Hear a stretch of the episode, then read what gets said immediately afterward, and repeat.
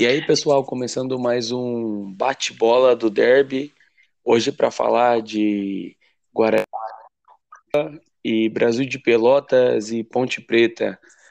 E aí, o que vocês acharam da partida? Para vocês, qual a visão, qual os pontos fracos, ponto forte da partida da rodada 7 da Série B? Salve, salve galera, salve Pedrinho, salve Ticão. É, vou começar aqui falando do Bugrão, acho que jogou em Campinas aí, estava em casa, seus domínios. Nós falamos no, no último podcast, é, no pré-jogo, em relação a Curitiba, no pós-jogo do Remo, Guarani, Remo Guarani e pré-jogo Guarani-Curitiba, o Guarani precisaria fazer a lição de casa, né? já que deixou escapar uma vitória que se desenhou fácil em Belém do Pará contra o Remo. Porém, não fez, né? não fez essa lição, levou 2 a 0 na lomba, é, com duas falhas, na minha opinião, individuais ali. É, começou, de certa forma, numa falha de marcação, mas o primeiro gol minha opinião, falha do Gabriel Mesquita, era uma bola extremamente defensável. Eu acho que ele não, não acreditou na bola, a bola pegou no meio do, do antebraço dele e subiu para o ângulo, assim. Então, se ele, ele errou o tempo de bola, se ele consegue é, espalmar e ele conseguiria fazer essa defesa espalmando ela para fora. Era uma, uma bola extremamente defensável. E o segundo, o segundo gol foi num contra-ataque nas costas do Ronaldo Alves. Eu não sei o que, que ele pensou. Ele pensou que estava sozinho, que só tinha um fantasminha, que o Gasparzinho estava protegendo ele, porque ele deixou a bola passar e o atacante do Curitiba chegou mandando para a rede num, num contra-ataque é, fulminante e uma das únicas e poucas bolas que o Curitiba teve no segundo tempo.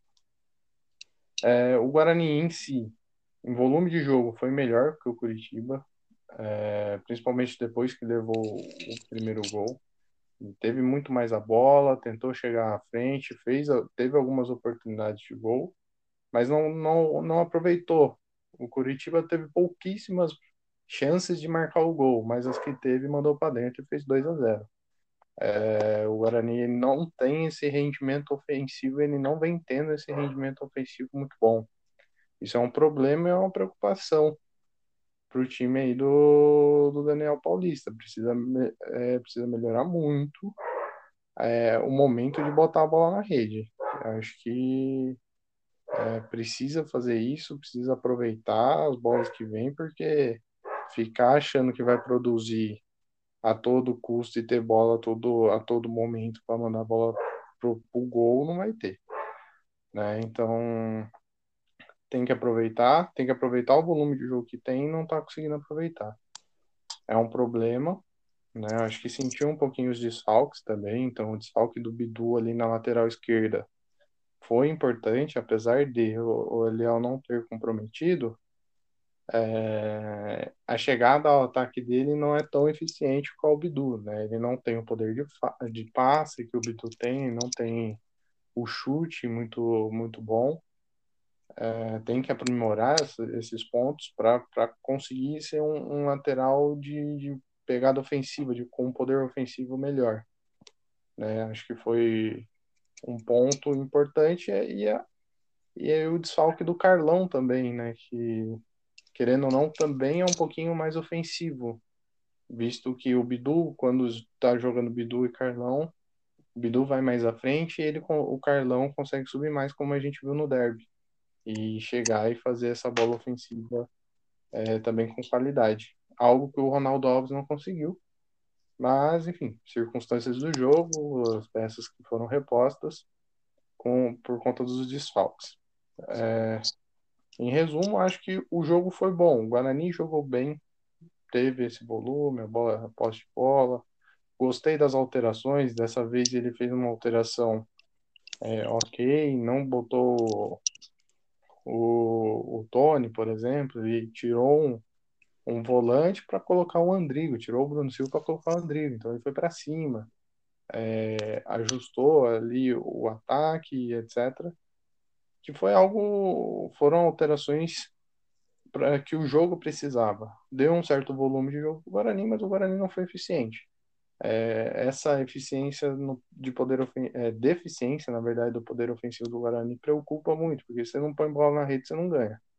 E não botando bola na rede, não não tendo essa chance, não conseguindo fazer isso, a probabilidade de você levar um gol é muito grande, é, porque você não vai você também vai levar pressão e à medida que você leva um gol e não tem esse poder ofensivo, você não consegue virar jogo, não consegue empatar e é um problema para o Guarani sair perdendo. Então, acho que precisa melhorar muito esse, essa questão do nosso ataque.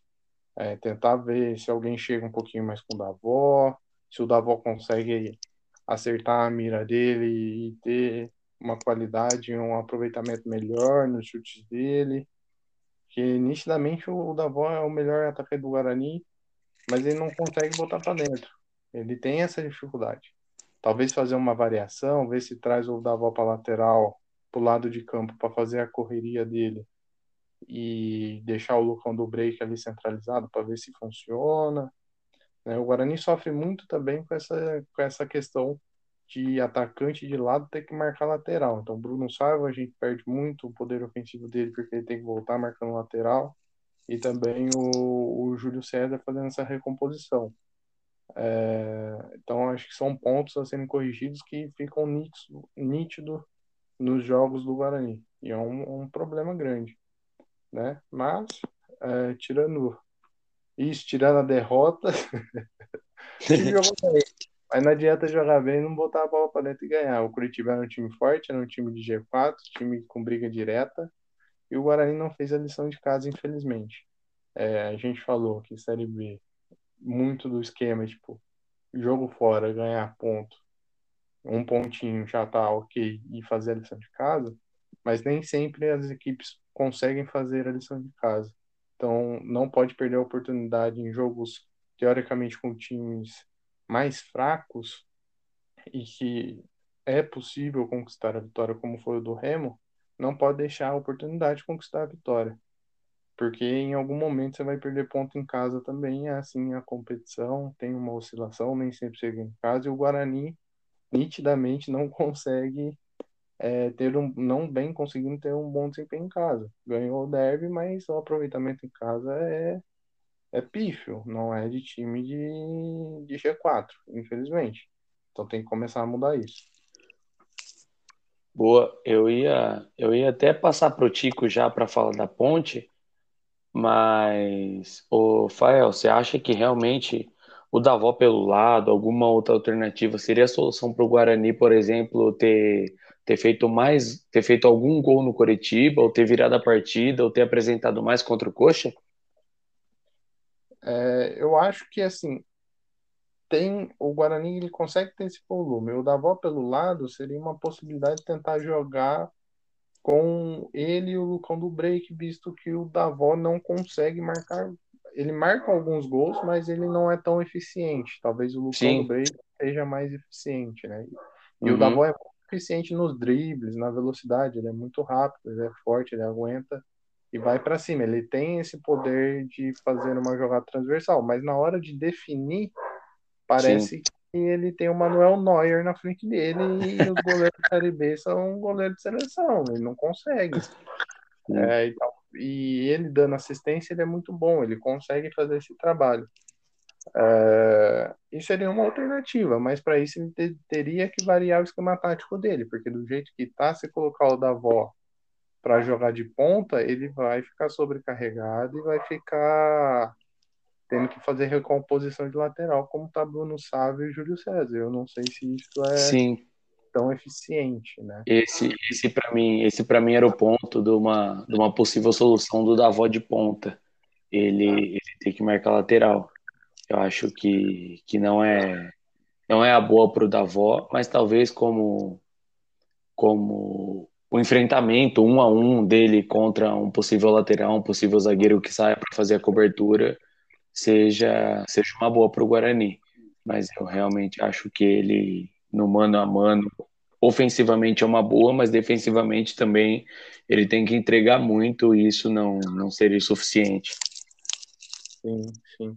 É, eu acho que talvez rever essa função, né, de marcar lateral. Não sei se, se ficaria tão. Se seria bom para o Guarani no esquema que tá, mas. Sim. É, porque, assim, quando é diferente, né? Com o Bidu pelo lado esquerdo, por exemplo, você tem esse poder ofensivo maior, porque você consegue forçar a jogada lá, né? E Sim. você tem segurança maior pela experiência do Bidu, que já é um pouquinho mais experiente que o Eliel, tem uma, uma boa recomposição também, e etc. É, e aí, o Júlio César não precisaria, por exemplo, ficar voltando tanto. Mas mesmo assim, é, hoje em todos os, todos os, os times, quem joga pro lado de campo, atacante, atacante de lado de campo, tem que marcar lateral. Então, é, não foge muito disso, né?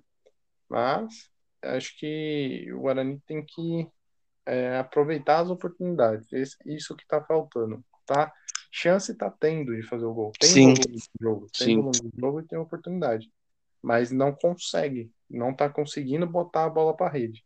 Esse é um ponto que precisa melhorar. Se o Davon não está conseguindo, troca, vê se alguém consegue. O problema é se ninguém Uhum. conseguir, aí ferrou. Não, tô de acordo, porque eu ia até falar pro Guarani, não falar pro Guarani, mas falar, ah, se o Guarani quisesse trocar taticamente do 4-3-3 que ele vem para um 4-4-2, talvez com o Davó e Lucão do break, mas eu acho que a questão é mais bola na rede mesmo e não o rendimento da equipe em criar chances de gol. Isso. É, eu também eh, tenho essa visão. tá? Acho que o, é o rendimento na hora de botar a bola na rede. É Isso, rendimento em questão de criação, tá ok. Tá tendo a criação. Existe a criação. A gente consegue criar, não consegue matar a jogada. Uhum. E você, Ticão, após mais um empate da Ponte, logo na sequência de tomar um gol, conseguir um empate, qual a sua visão, sua opinião, seu detalhe do empate da Ponte com o Brasil de Pelotas? Salve, salve, galera. Salve, salve, Fael. Salve, salve, Pedro. Mais um joguinho aí do Campeonato Brasileiro em que a Ponte Preta não vai bem. Mais uma partida desastrosa. É, o resultado até que não foi ruim, eu até comentei no último podcast que o objetivo da Ponte nesse jogo era não perder. Ela não podia perder de jeito nenhum. Não importa se se fosse roubado, se fosse gol de mão, impedido, não importava. não podia perder esse jogo e não perdeu. O objetivo conseguiu. Agora, como tá fraco o time da Ponte? Eu fiquei ouvindo agora a resenha do, do jogo do Guarani, que foi no mesmo jogo da Ponte, não consegui assistir. Mas me dá uma invejinha quando o Fael fala que o Guarani tá criando, que não tá conseguindo botar a bola para dentro, porque a Ponte não tá criando, não tá marcando bem e não tá chutando no gol. Ela não tá conseguindo fazer nada. É, o primeiro tempo, é, pela assim que começou o jogo, o time parecia que estava controlando o jogo, mas todo o ataque do Brasil de Pelotas era um perigo. O Brasil de Pelotas só não abriu o placar porque é fraco também ofensivamente. Ele tem problemas na, na conclusão da jogada. Então a Ponte não saiu perdendo por algum milagre no, no primeiro tempo. A, Ponte só chegou uma vez no primeiro tempo com um chute do Camilo ali na, de média longa distância, um chute totalmente aleatório ali, ele saiu correndo e chutou, foi, foi perigoso, mas foi para fora, e não criou mais nada. O resto foi tudo chance do Brasil de Pelotas. É incrível como os laterais da ponte vêm se revezando, né? No, contra o. No, no último jogo, quem foi muito mal foi o Kevin, e agora quem foi muito mal foi o, o lateral esquerdo, Rafael Santos, que proporcionou uma jogada enfadonha, horrorosa, que ele se, se enrolou com a bola, saiu com bola e tudo.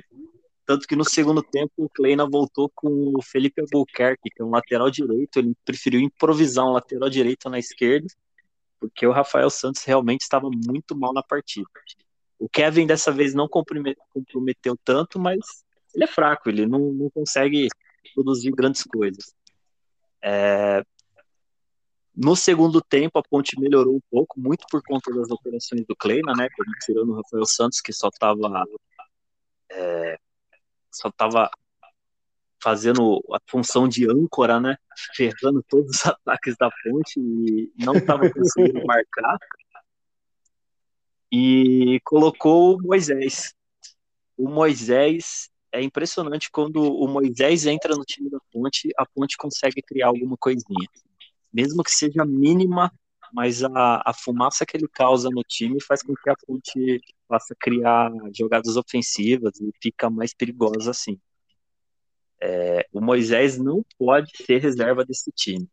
Não tem como o Moisés ser reserva desse time. Ele com uma perna quebrada, se ele colocar ele numa cadeira de rodas, ele tem que ser titular desse time. Que ele mudou da água para o vinho o time. O time voltou outra coisa. É, teve as principais chances.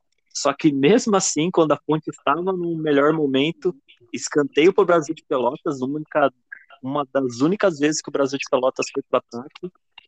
Cruzamento na, hora, na área, no primeiro pau, falha defensiva da Ponte. É, deu, deu aquela famosa resbalada no, primeiro pau. Sobrou para o rapaz ali na pequena área, falha de marcação, 1 a 0 Brasil Pelotas. Ali eu, eu como todo Ponte Pretano lá que pensou, já era, mais uma derrota. Mas aí logo em seguida o Dauan botou a, a bola para dentro, também numa falha clamorosa Sim. aí do Brasil de Pelotas e empatou a, a partida. Ah, eu acho que, sinceramente, que pelo segundo tempo o Ponte merecia vencer, é, que teve algumas chances. O Rodrigão teve uma chance que ele cabeceou sozinho, mas ele cabeceou errado. Ele cabeceou para o chão, a bola quicou, foi para fora. E teve uma bola também do Camilo que bateu no zagueiro, que eu tenho certeza que essa bola ia entrar. É, mas se for ver num todo o jogo, né, como são 90 minutos, o resultado foi merecido, um a um empate. É, não tem muito o que reclamar. Mas impressionante como esse time vem jogando mal, como tá, tá não tá tendo eficiência no ataque, não tá tendo, não tá conseguindo marcar, sempre tem alguma, fa é, alguma falha defensiva, os laterais muito mal, e o senhor Locatelli, eu, eu odeio ter que tocar nessa tecla, mas esse volante não dá. Ele, ele não marca, não joga, e ele é, ele é como se a Ponte jogasse com a menos. O Kleina tentou fazer a mudança, colocou o Marcos Júnior é, no segundo tempo, é, só que também entrou muito mal. É, Marcos Júnior, é, eu acho que você sabe até quem que é. Você pode até me, me, dar uma luz aí do que, que ele pode produzir, porque ele veio da base do São Paulo. Diziam que ele é muito bom, mas até agora, sinceramente, não vi nada. O, o Marco Júnior Meia, né? Isso, volantão. Isso. Ah, Ticão, assim, veio da base do São Paulo e não subiu pro profissional, não pode esperar muita coisa não, velho.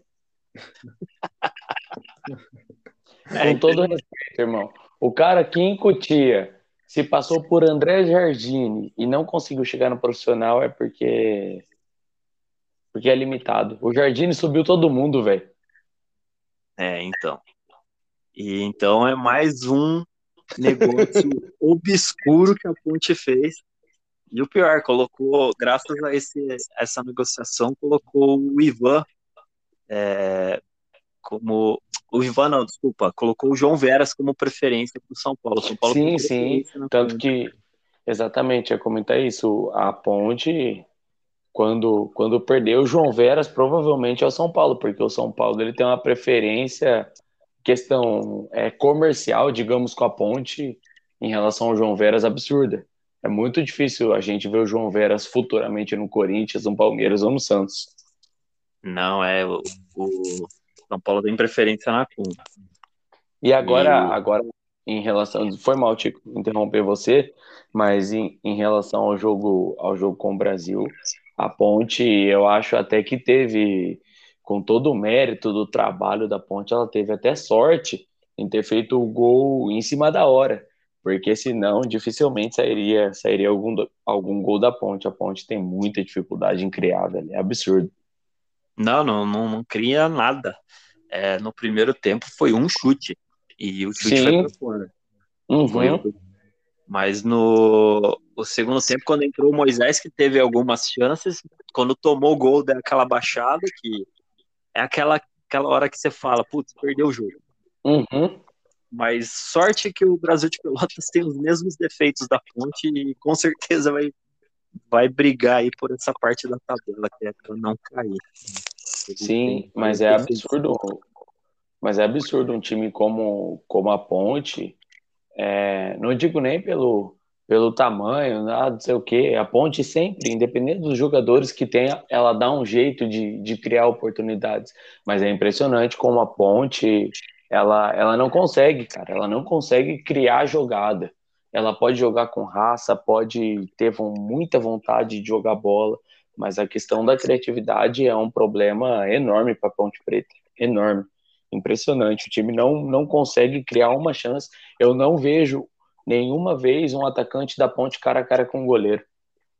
Então, é, eu evitava muito fazer críticas ao Gilson Kleina, mas agora eu já vejo uma, uma possibilidade de fazer essa crítica, porque se um, time não está conseguindo criar, é, eu não acho que a Ponte tenha no papel o pior time do Campeonato Brasileiro da Série B.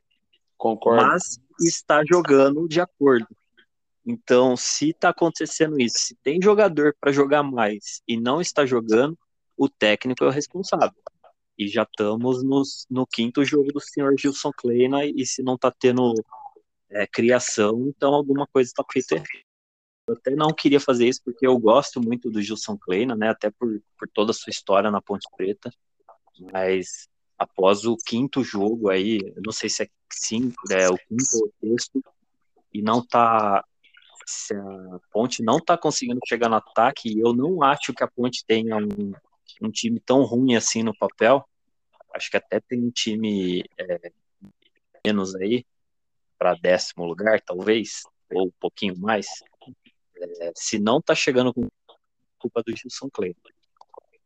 E outra coisa que aqui, é, o Niltinho, mais uma vez, nem foi nem citado para entrar no time. O Niltinho não, desculpa, o Renatinho ele o, a, da, na folha salarial ele ganha mais que o dobro que toda a equipe. Eu acho que isso é, causa muito impacto no time, causa muito impacto no elenco. Como é que um cara que ganha o dobro do, do de todo mundo não é nem relacionado com o jogo, não, não, não joga, não, não, é chamado, não, cria nada, não faz nada. Então, alguém que contratou tem que ser responsabilizado por isso. Boa. É, Ticão, a gente falava muito, até, até no derby, a gente comentou em relação à evolução, que o time da Ponte tinha muito a evoluir com o trabalho do Gilson Klein e tal. Mas eu realmente não sei da onde agora passado pós duas partidas do derby, para onde o time da Ponte pode evoluir com o Gilson Kleina. Você tem alguma ideia da onde esse time pode partir e evoluir com o trabalho do Kleina? Olha, sinceramente, eu não sei responder essa pergunta. Eu queria falar é o que é o que eu tenho também em mente. Eu queria falar um monte, queria falar que agora o o Richard vai ficar, vai ser veloz, que o Rodrigão vai acabar de fazer gol, mas não é o que parece. Não, o, a Ponte foi inoperante contra o, o, Brasil de Pelotas no primeiro tempo. Não criou não. nada e tomou sufoco, bola nas costas, é, time nervoso. É, no segundo tempo, a Ponte criou, mas conta de um jogador que fez a diferença, que é o Moisés praticamente pegou a bola, botou nas costas e vamos lá. Não teve triangulação, não teve participação da equipe. Não foi uma equipe participativa no, no, na parte ofensiva. É um jogador só. É, eu acho que pelo momento desesperador, eu iria, eu já pensaria em trocar o técnico, é, gastar esse cartucho, já que está em último, é pior que tá, não fica. E eu iria, eu faria uma, uma mudança é, muito de impacto, assim, que talvez a torcida não goste, mas o meu nome seria o Carpinho. Olha Rapaz. só. Impa... Oh, polêmico, hein? Polêmico, é polêmico. Polêmico. Agora, é, eu ia perguntar pro Fael em relação à próxima rodada, mas eu vou até mudar de assunto. Fael, você acha que o Carpini, eu juro pra você, eu ia, mas o Fael, você acha que o Carpini conseguiria aplicar o, o estilo de jogo dele na ponte em tão pouco tempo? Na verdade, eu acho que o Carpini não entraria, a torcida não deixaria ninguém nem contratar o Carpini. É, a tudo por, muito por conta daquilo que aconteceu naquele derby da virada, etc. E ele já se declarou bugrino, né, velho?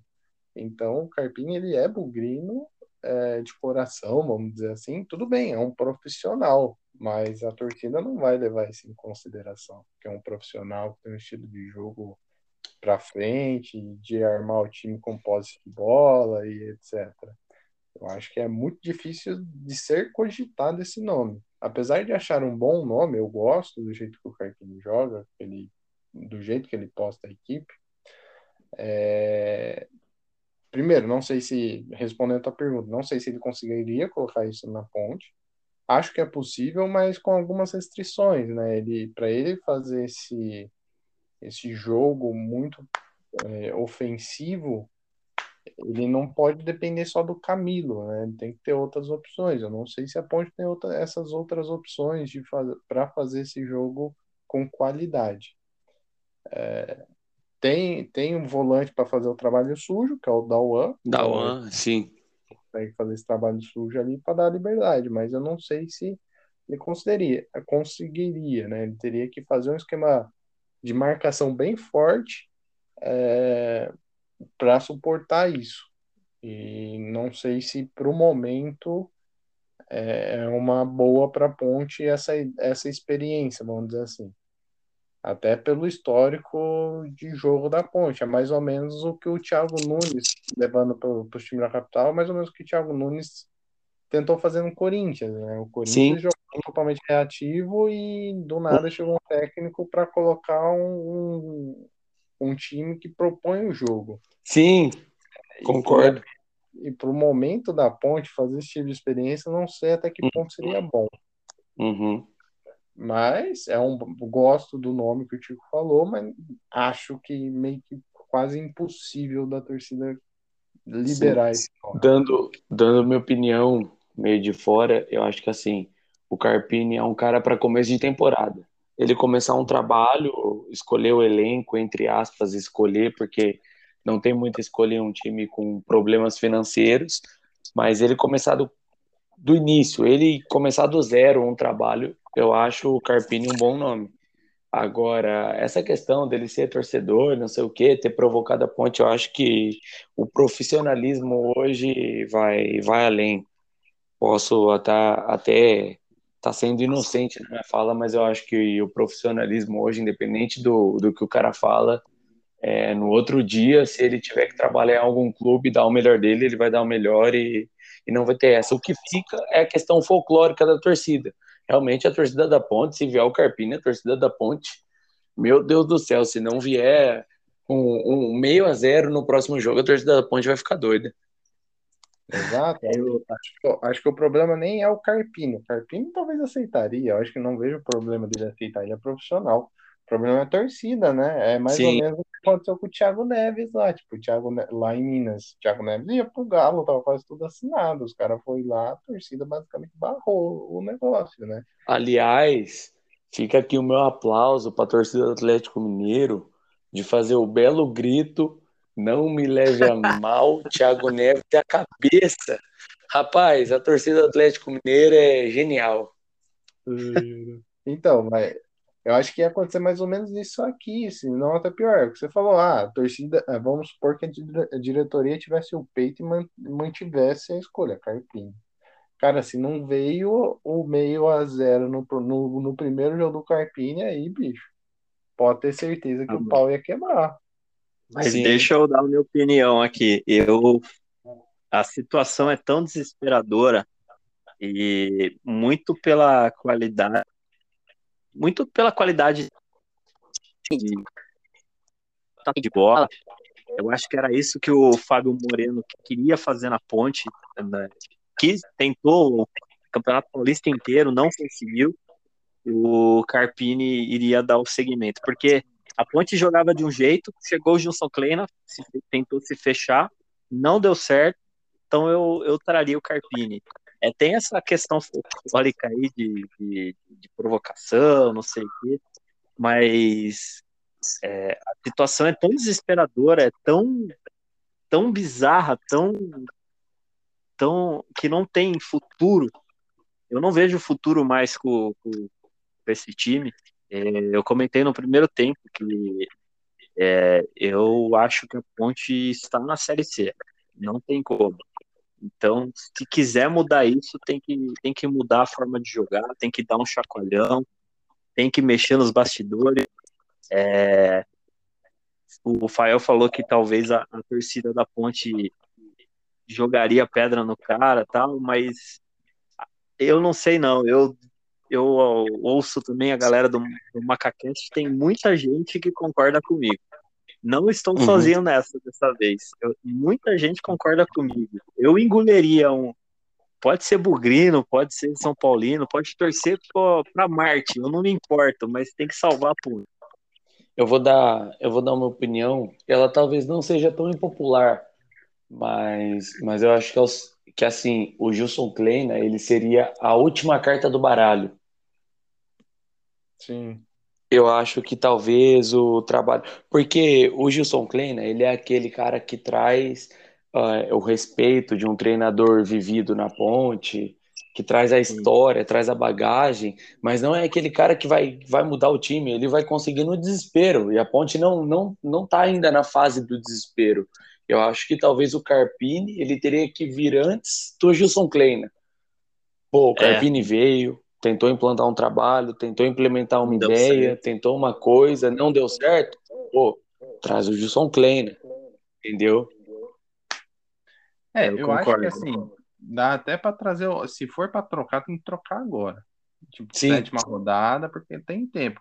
Se deixar passar um turno na mão do Gilson Kleina e for é, o Raio não cai duas vezes no mesmo lugar. O Carpini conseguiu salvar o Guarani de um rebaixamento quando ele virou com 19 rodadas, sei lá, 20, com quase metade do campeonato e o Guarani praticamente rebaixado, mas ali eu não sei se ele consegue fazer de novo. Assim, é muito difícil, né? E principalmente um time que ele não conhece. Ali, naquele momento, o Carpini ainda conhecia o elenco porque ele era auxiliar técnico, né? Tipo, foram deixando, foi dando certo tal, e largaram ele lá. Efetivaram porque os jogadores compraram a ideia, não sei o que, eles iam é, eram amigos e tal. É, mas se tiver que trazer o Carpini ou qualquer outro técnico nesse sentido de pós de bola, tem que vir agora para ele conseguir implementar isso, porque senão vai ser difícil mesmo para a Ponte. Acho que tem que fazer a, tro a troca já. É, acho que o Carpini seria uma boa mesmo. Ia dar esse chacoalhão, ia dar segmento. É o que o Tico falou, né? E é que a gente já falou até no, no primeiro podcast, no do Derby ainda. A Ponte ela não tem um, um segmento de trabalho. Sim. Diferente do Guarani. O Guarani mantém uma linha, um pensamento do que quer para aquele futebol. A Ponte não, ela estava com o Fabinho Moreno, que estava implementando um tipo de jogo, é, de uma equipe para propor o jogo, estava tentando, não conseguiu, enfim, é, mas também não passou sufoco, vamos dizer assim, não conseguiu a classificação no Paulistão, mas não passou sufoco. É, mas aí do nada trocou radicalmente, né? Voltou a estaca zero, voltou aquilo, aquilo que seria o jeito, a ponte de jogar, que é um jeito mais reativo com o Gilson Pleno.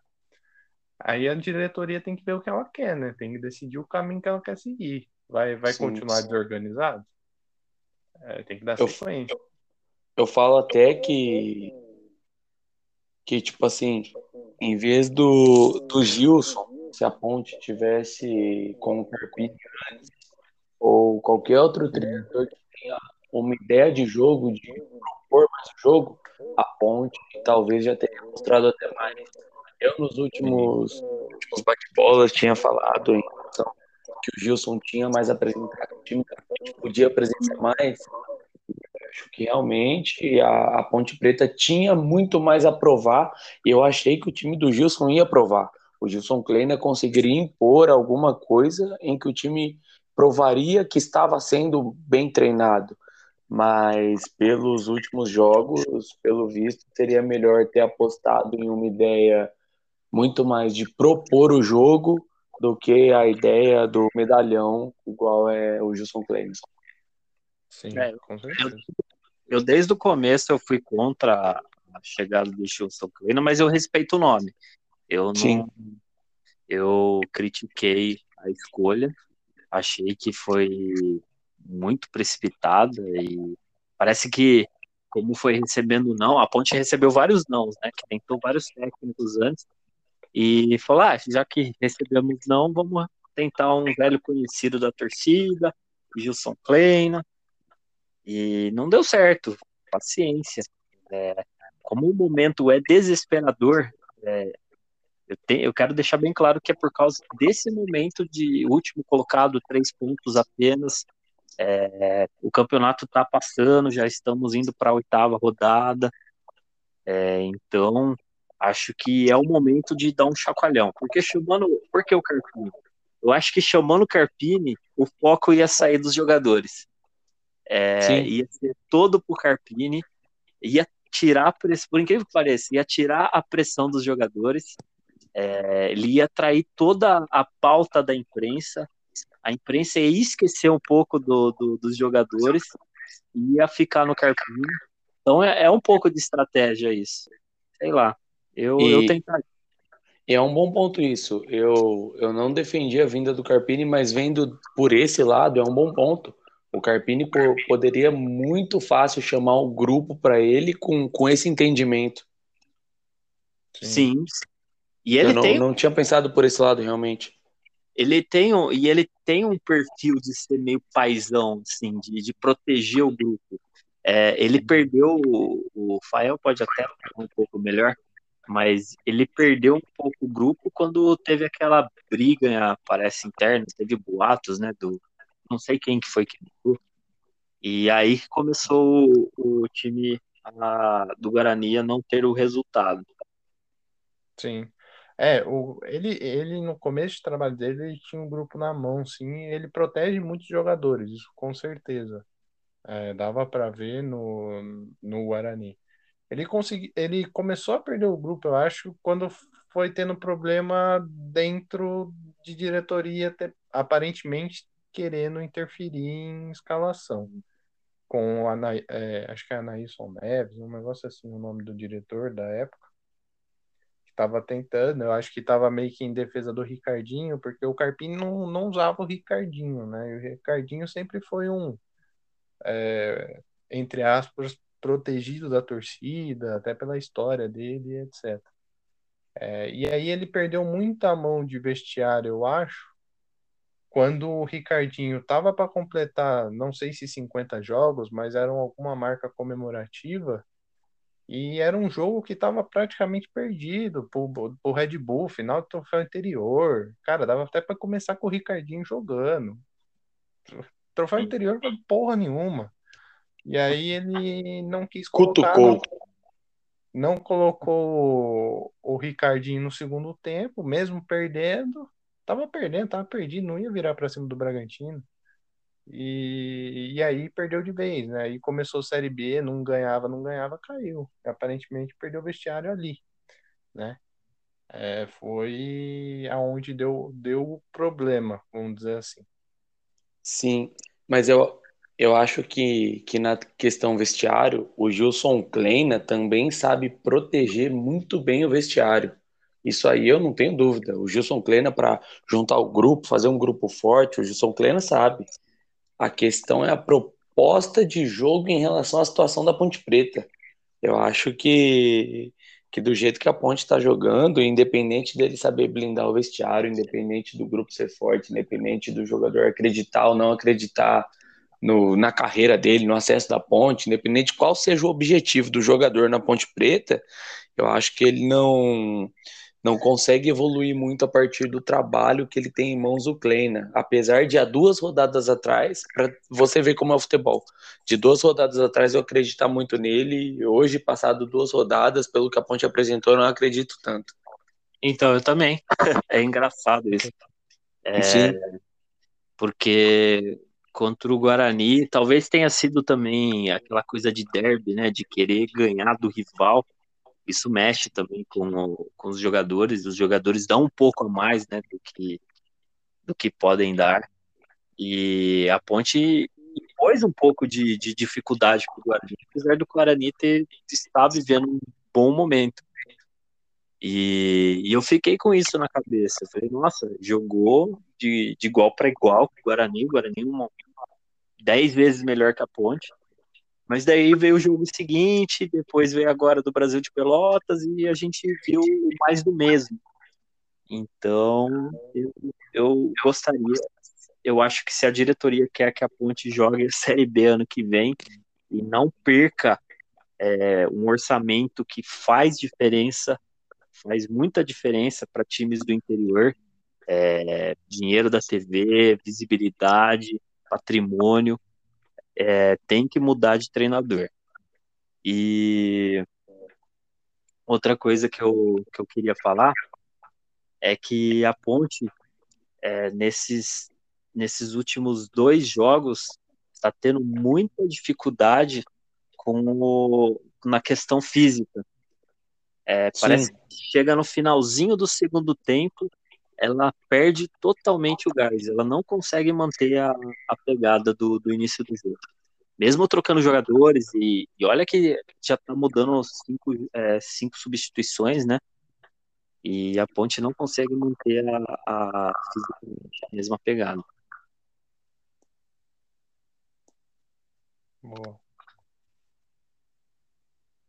É, eu acho que até a questão da proposta da Ponte de, de marcar forte e, e não conseguir reagir, eu acho que, que isso bate muito com a questão física. A Ponte marcar tão atrás e daí não conseguir sair para frente dá a impressão de que o time da Ponte, é, com todo respeito aos jogadores, aos atletas, não sei o quê, mas é um time morto. O time da Ponte dá a impressão de que é um time morto. Sim. Porque quando toma a bola, não, não consegue reagir, não tem uma jogada rápida, não tem um passe rápido seja o Dawan, seja o Locatelli, não consegue é, fazer a transição dessa bola rápida ao Rodrigão para a Ponte chegar na frente do gol.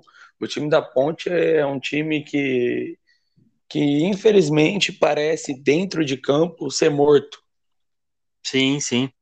E olha que a Ponte fez um monte de contratação, contratou agora, chegou mais um volante aí. O Luiz? É. Chegou mais um volante. É, Parece que vai contratando ali no susto e não dá certo em, com nenhum. É, foi, foi, chegando um monte de jogador e não teve nenhuma mudança assim de, de mudança técnica. Então, é o que, o que a gente falou de, em relação a, a trabalho, a continuidade de trabalho e planejamento, né? É, exatamente. A gente bateu nessa tecla aqui de que a Ponte faz um time pro Paulista, um time para a Série B, e que isso obviamente não ia dar certo, e que o Guarani mantém uma base. Eu acho que isso agora nos resultados estão se provando, né?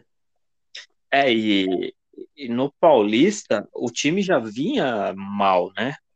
O que teve uma. fez um pouco esse time ganhar fôlego, né? Ou deu um pouco de esperança é quando ganhou o derby. Incrível o poder do derby, né? Sim. Porque a Ponte estava mal, não ganhava, não ganhou o último jogo antes do derby, ganhou o derby, deu uma sobrevida, é, e aí não ganhou mais. É, a Ponte não ganha nenhum jogo desde o derby. Sim. Desde aquele derby. Não é é nem do. Derby. É do 199. é, exatamente. É. realmente é, é complicado, é complicado demais para a Ponte essa, essa situação. É, agora é, é, vamos ver o que, que a diretoria vai decidir. Acho que não vão trocar agora, né? Não está mais Sim. claro que não. É, mas dependendo do resultado, que já vamos entrar agora no, no pré do, dos próximos jogos, já vou começar aqui. Sim, pode. A Ponte pega o CSA em casa é, na quarta-feira. E, e, o CSA também muito mal. Time totalmente limitado. Vai brigar lá embaixo também. É, se não me engano, está em antepenúltimo lugar. É, se a Ponte não vencer esse jogo, aí liga o sinal roxo, já não é nem vermelho, porque o vermelho já está aceso faz tempo. É, e teria que, que alterar o, o quem é que manda nos vestiários, e dar um chacoalhão nesse grupo.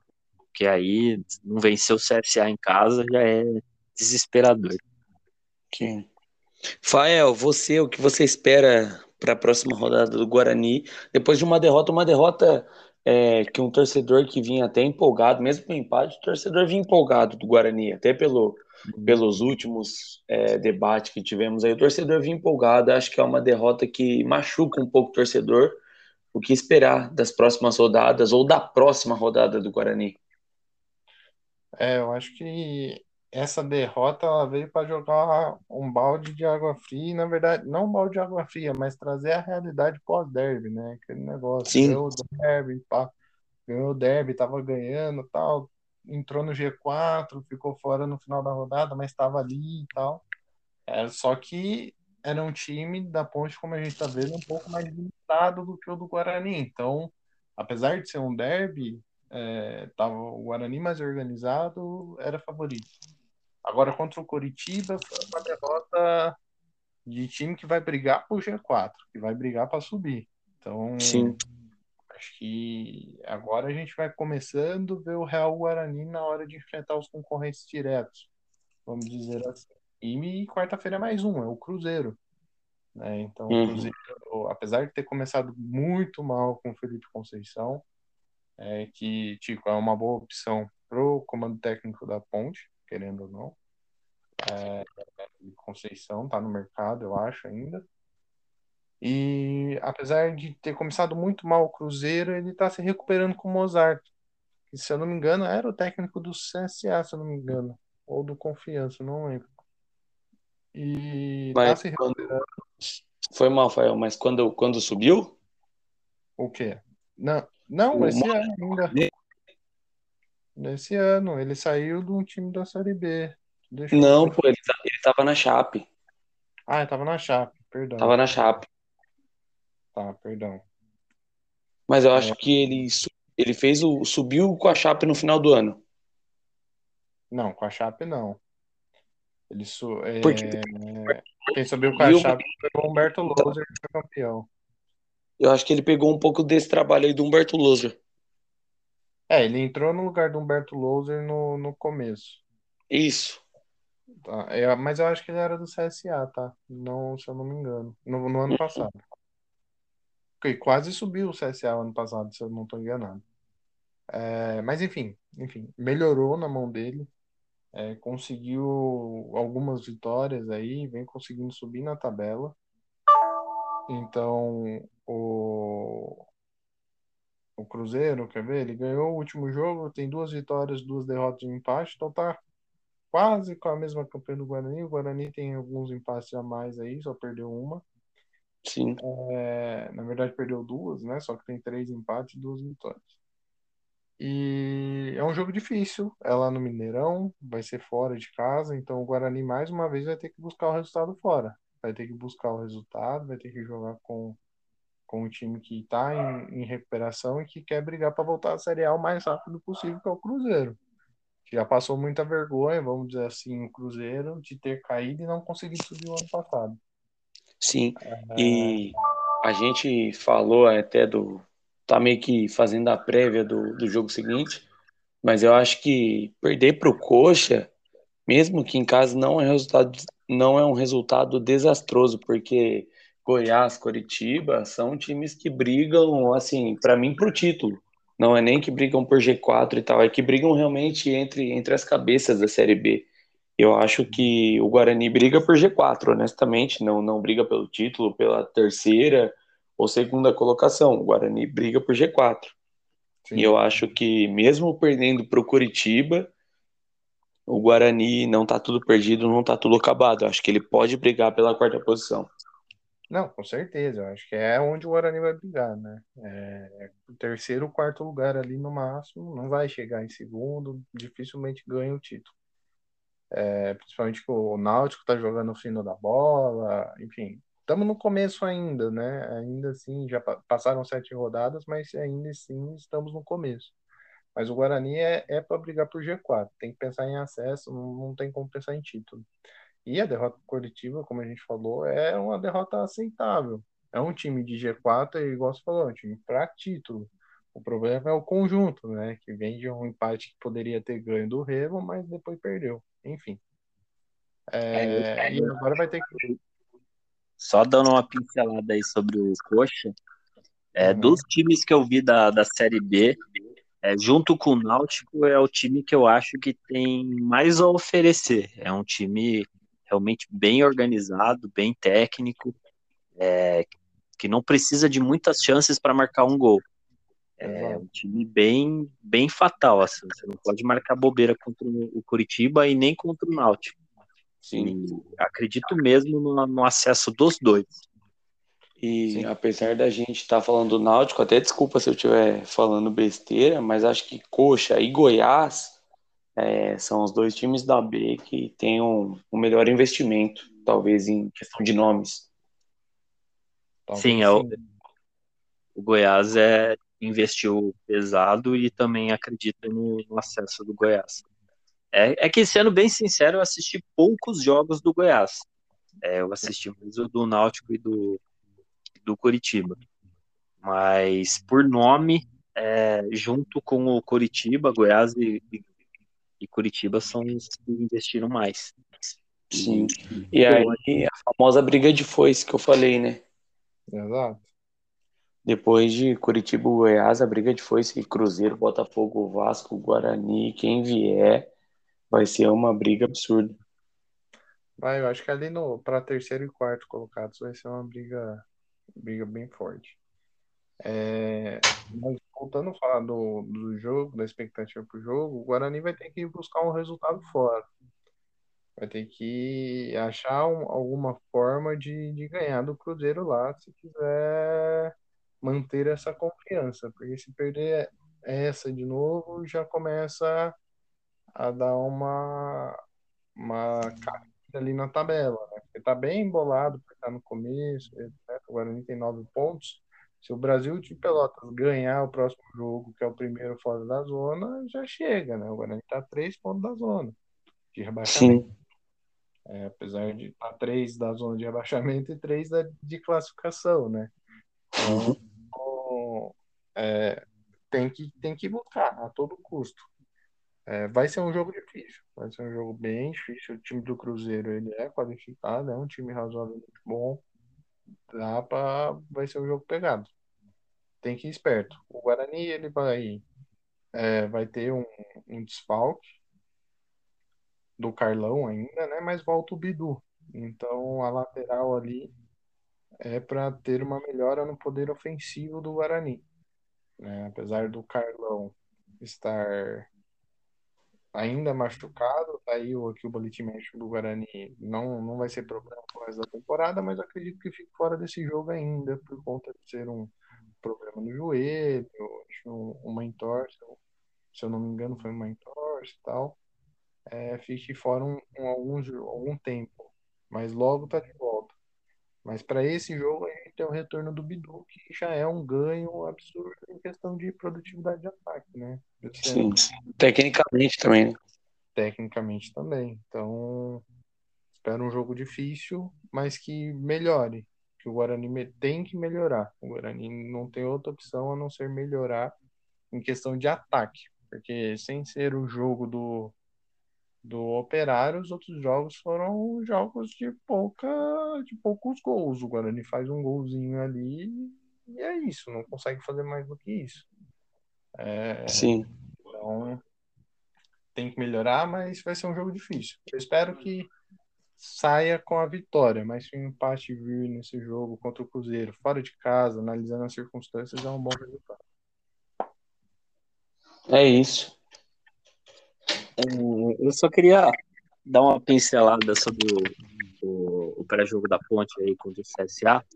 O, o Locatelli ele tomou o terceiro cartão. Ele não vai jogar, graças a Deus. É, provavelmente vamos de Marcos Duro. Vamos ver como é que vai ele, como o moleque vai sair. É, tomara que ele entre pelo menos aceso, né? Coisa que o Locatelli não vem fazendo. E eu colocaria o, Felipe Albuquerque ou no lugar do, do, do Kevin ou no lugar do Rafael Santos. Para mim, tanto faz. É trocar seis por meia dúzia. Mas o Felipe Albuquerque tem que estar no jogo. Agora, eu colocaria o Moisés também. Não tem, se a Ponte quiser ganhar o jogo, tem que colocar o Moisés. O Moisés é peça vital nesse time de para fazer criação, fazer uma fumaça ali, né? Aproveitar que a zaga do CSA não é tão boa. E também é, aproveitar o, o jogo, é, aproveitar esse jogo e fazer uma formação diferente, um, fazer um, sei lá, colocar um mais um atacante, sei lá, um João Veras junto com o Rodrigão, tentar alguma Sim. coisa, porque ficar nessa, nesse esquema que o Gilson Klein está fazendo está mais provado que não está funcionando. Ele tem que mexer, ele tem que se mexer. Eu ia. Desculpe interromper, Titão.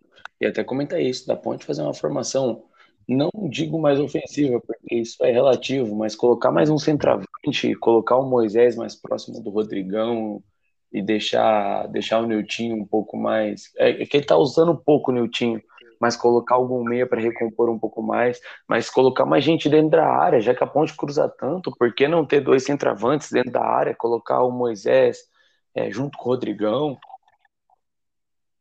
É, então, ele tem que buscar alguma alternativa, porque o time não tá fazendo mal a ninguém. Isso. O time não tá atacando, não tá conseguindo penetrar.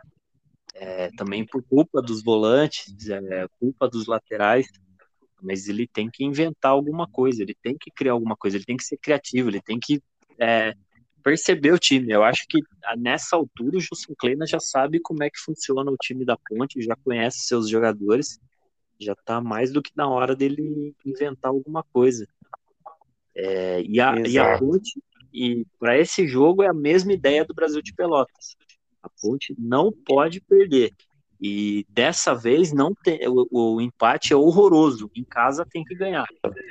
Não tem outro resultado para a Ponte nesse jogo do que a vitória. É, se empatar, ela vai deixar de ganhar dois pontos e vai ver a galera de cima é, aumentando a vantagem.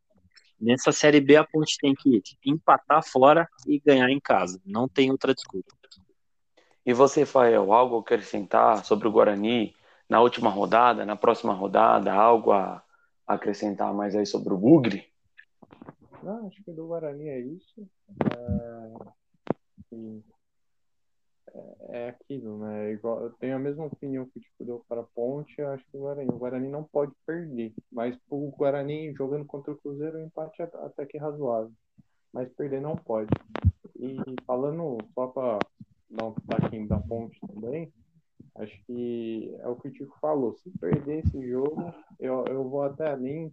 É, o Tico já estava pedindo para o Plena sair. Se perder, eu acho que aí o Plena roda por, quem, por, por toda a situação, né?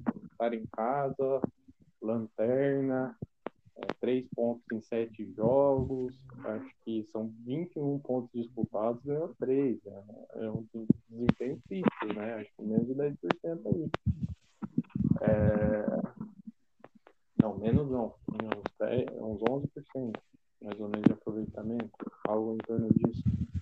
É... Então, acredito que é ponte vá tem que ganhar ou ganhar. Né? o que você falou. Se não ganhar, aí pode, o Kleina pode pegar o boné e, e dar o rolê dele.